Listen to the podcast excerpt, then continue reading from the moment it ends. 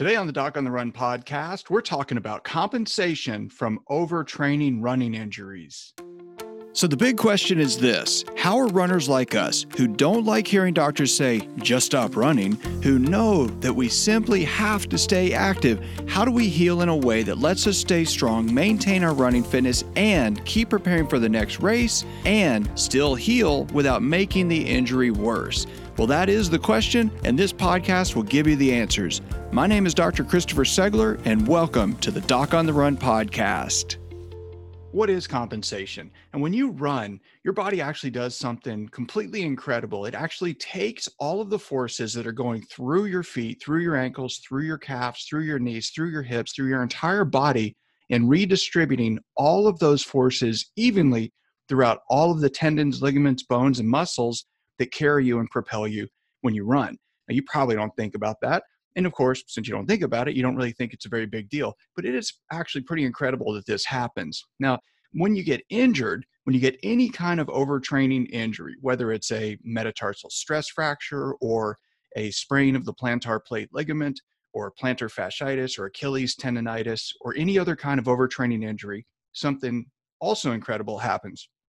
You limp, you compensate, you remove all of the pressures and forces and friction that goes through that injured structure by compensating.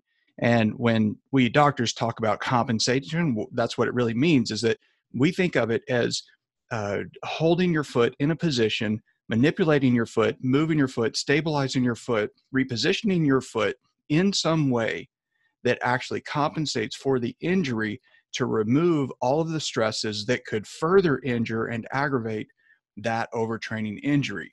Of course, you don't think about it. You may notice that you limp, and when you limp, all you really see, if you watch somebody who's limping and you try to describe it, what's really happening is that your foot is usually held in some unnatural position and you spend less time on the foot. So that's really what's going on when you're limping. You're just holding your foot in an unnatural position so that you don't put forces on that injured structure. The position of your foot depends upon what's injured. So that is the only thing that varies with compensation, but the basic premise is the same no matter what gets injured. Now, somebody asked me the other day whether or not compensation was good. And of course, when you get an overtraining injury and that first starts, the compensation is a good thing. But what happens and the serious problem that occurs in runners who have overtraining injuries is that you develop what we call a compensatory gait pattern.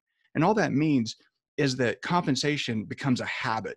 It becomes something that you do all the time instinctively, and then it becomes a real problem. And the reason compensation is a problem is that if you think about holding your foot in an uncomfortable and natural position, what you're doing is you are strengthening one thing and you're stretching and weakening something else.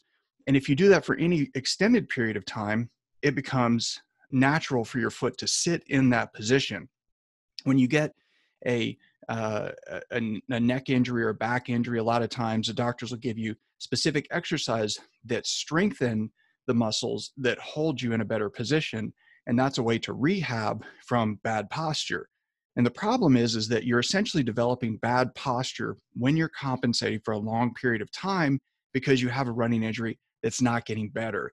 And that's one of the basic things that I teach in all of the different courses on self diagnosis and self treatment like the metatarsal stress fracture course, the plantar plate sprain treatment course, and uh, the uh, runner's heel pain course. The, the deal is that you have to figure out what's wrong, make sure you have the right diagnosis, and then understand how it is that that problem is causing compensation that is helping you initially, but hurting you long term when you return to running. Because one of the ways that you can uh, actually fail treatment as a runner is to heal the initial injury that you have. Let's say that's the second metatarsal stress fracture.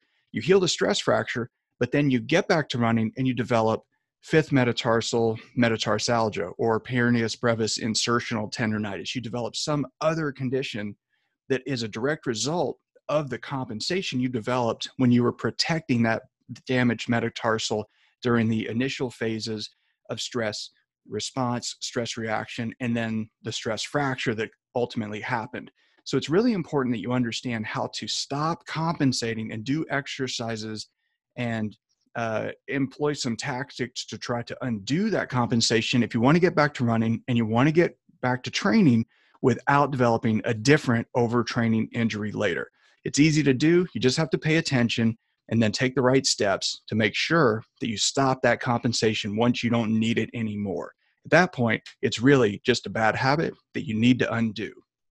Listen, if you just got injured, you need to take action right now. And if you've been injured and you are not getting better and you need to figure out what to do to get back to running and keep training and not lose all your running fitness, you need to take action. But the thing that you really need to do more than anything else is probably not what you really think. Most of the runners who call me are looking for some magical solution or something that they can do to make them run, even when they're injured, that is going to be magical. And there is no such magic, but there is something you can do, and I'm going to show you exactly how to do it. Now, I made something for you that's a three day training, it's free, and it's how to fast track your running injury in record time. Now, during this free three day training, what I'll show you is number one, what I learned when I got injured in medical school and why it was wrong what I learned when I got injured right before an Ironman race that was right. And the third thing I'm going to show you is the five step process that worked for me that can work for you too.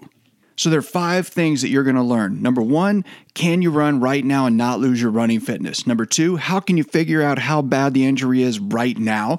How can you remove the confusion that's caused by inflammation right now? And how can you reduce the tissue stress so you can train now?